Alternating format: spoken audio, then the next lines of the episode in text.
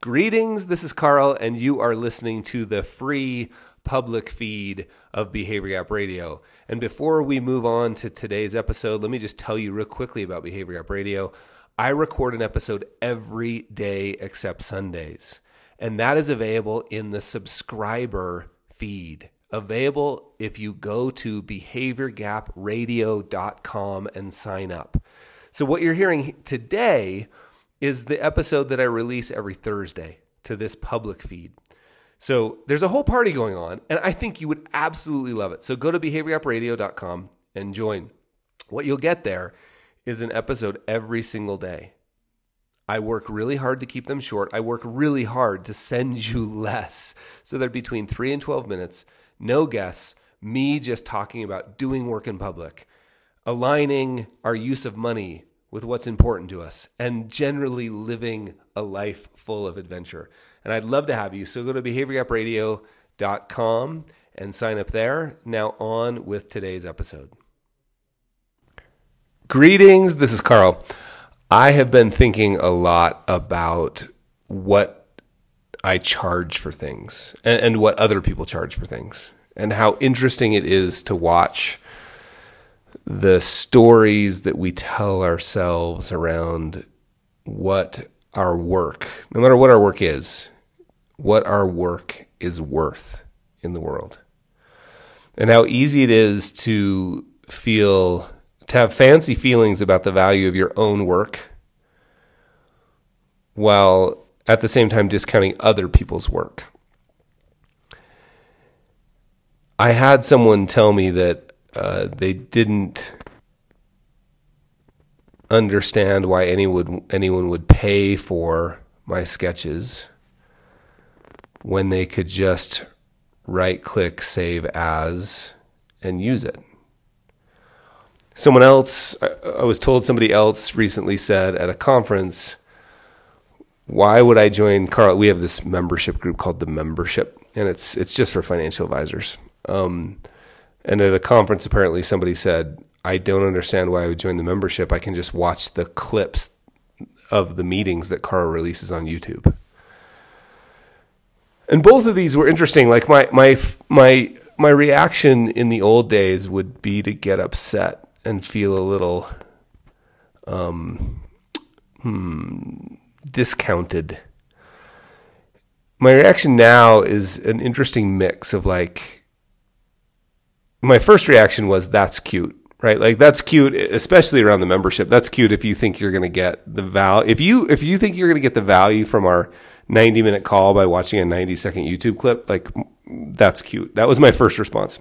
That felt a little defensive to me. Um, then after thinking about it a little bit more especially when i heard the sketch idea like why would i pay for your sketch so i could just right click i realized you know like it's not for everyone. If you want to right click save as and use the image and you feel okay about that, like please do it. I'm not really that concerned. In the old days, I would have been concerned. I would have been thinking about how to protect it.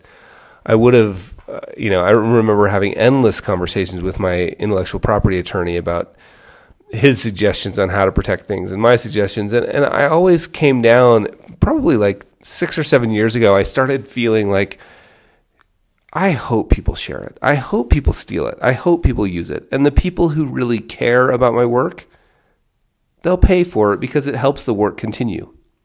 And the same thing with the membership. I remember having this conversation with a friend of mine who is now way surpassed me in terms of in terms of the amount of um, attention his work gathers. But he he asked me once, like, what do I do about all of these people who are copying my work? Because his work was from the outside, his work looked relatively easy to copy, and that's always the case with sim- work that really really focuses on simplifying. It looks really simple. It's like intentional, but you don't understand the nuance behind it. So my friend's work is really really beautifully simple. And therefore, it looks like it's easy to copy. And so lots of people were copying, and he was wondering how to handle it. And I remember telling him, like, celebrate those people, right? Retweet those people, share, point at their work, thank them. Because it, it, A, it's just such a nice feeling to do. And B, it elevates your work. And indeed, that's been the case for me, and that's been the case for him. So I, it's been just an interesting journey this week. I've thought a lot about it. I've been thinking a lot about the value of art. Like, versus the price and how do you price it? I'm working on some NFT projects and I'm not sure how to price them. And it's just a fascinating because there's no comps, right? Like in in the world I came up, you know, my career, we would look at comps. What's something similar out there in the marketplace that has similar risk characteristics? You know, what's something similar? If you're going to sell a house, you look at Zillow and see the comps, or you hire a real estate attorney, sorry, a real estate agent, and and have them look at comps. But with art, there's no comps. There's no comp for what I do. And especially some of the art I'm going to be releasing. There's no comp. There's nothing that compares. And that could mean that it's going to be ridiculously popular or that no one's going to like it. And that's that's the risk. But how do you price it? I remember when I did my first art show, it was a 50 piece, eight week solo show. And it was my first one ever. And I remember looking like I I spent hours on the internet trying to figure out how to price pieces. And I was looking for the secret book on how to price art. It turns out it doesn't exist. I couldn't find it at least. So if you're wondering about the value of your work,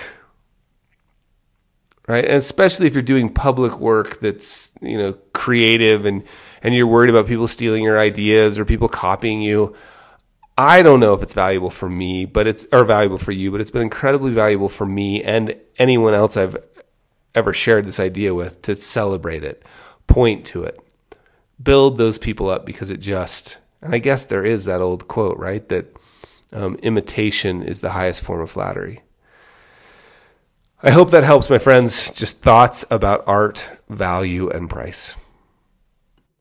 Greetings, it's Carl again. I hope you enjoyed that. And if you enjoyed that, you would love being a subscriber. So go to behaviorgapradio.com and sign up, and I'll see you there.